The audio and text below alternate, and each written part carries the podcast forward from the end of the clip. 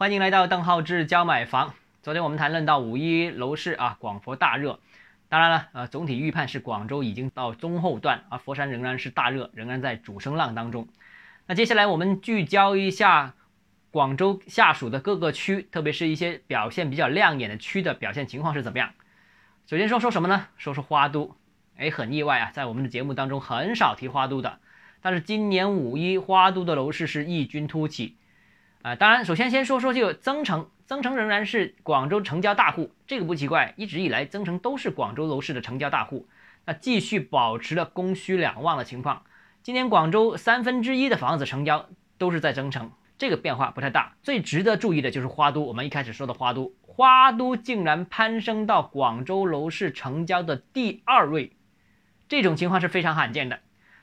虽然511几天成交量未必能反映整个市场的趋势变化，但上一轮广州楼市调控升级之后，花都的确是受惠了，因为一些区域的购房政策是收紧了，收紧之后这些购买力就会外溢到其他区域，这是一个趋势，所以花都也占了一点便宜现在成交攀升到第2位，以前花都都基本上是第4、第5位的，排在比较中间位置的，现在已经到第2位了，已经抢到了比较亮眼的位置甚至超过了南沙那南沙情况怎么样呢？南沙呢有点降温，南沙其实是长期盘踞在广州楼市的成交的第2位的，增城是长期第1，南沙长期第2，偶尔南沙甚至是超过增城，但目前呢成交量现在已经回落到全市的第4位。有第2，长期的老2跌到第4位，其实南沙的市场的确是有降温的情况。我个人觉得，主要是人才购房条件提高到1年以上社保这个政策，让许多跨区投资客不再具备了购房资格。那不过呢，南沙的降温呢也是比较有限的首先，第一，土地市场仍然大热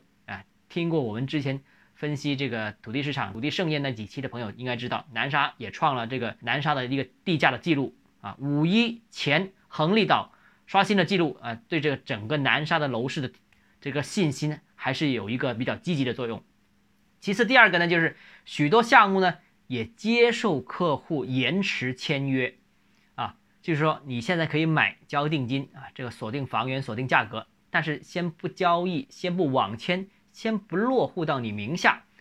等你交完社保，具有这个购房资格之后再网签，所以变成现在我们看到的511期间的南沙网签只反映能网签的那一部分，而没反映有一部分已经成交但暂时不网签的那一部分，网签数据不反映真实市场的成交情况，所以南沙的确有降温，但是降温又未必如数据上面显示的这么明显，这是一个。最后一个呢，就谈黄埔区了黄埔呢，就新货呢开始陆续推出了。今年511期间，我们看到黄埔的长岭居板块啦、科学城板块啦，都迎来了一些新货的供应这个虽然价格也不低但是几乎就被抢购一空，很多楼盘开盘清货，或者说卖到了 80% 左右。而价格较高的几个老黄埔的大盘大家知道我说哪个？这个富某和万某这两个大盘依然在等待。在天河也有同样的情况，现在天河几个之前在售的现在还有货的项目现在也在等待，都在看广州限价政策，现在不是还不太或者说不彻底明朗嘛，是吧？所以大家都在看这个限价政策执行的方案到底是怎么样。另外，各个开发商也在看竞品有什么动作，做得好的就学一学了出来之后被打压的那就要注意了所以整个黄埔和天河的市场都基本还在观望当中，新推的货不多，但是立马就基本卖完了。好了，那今天节目到这里如果你个人购房有疑问，想咨询我本人的话，如果你有商务合作需求，都请加入邓浩志教买房6个字拼音首字母这个微信号，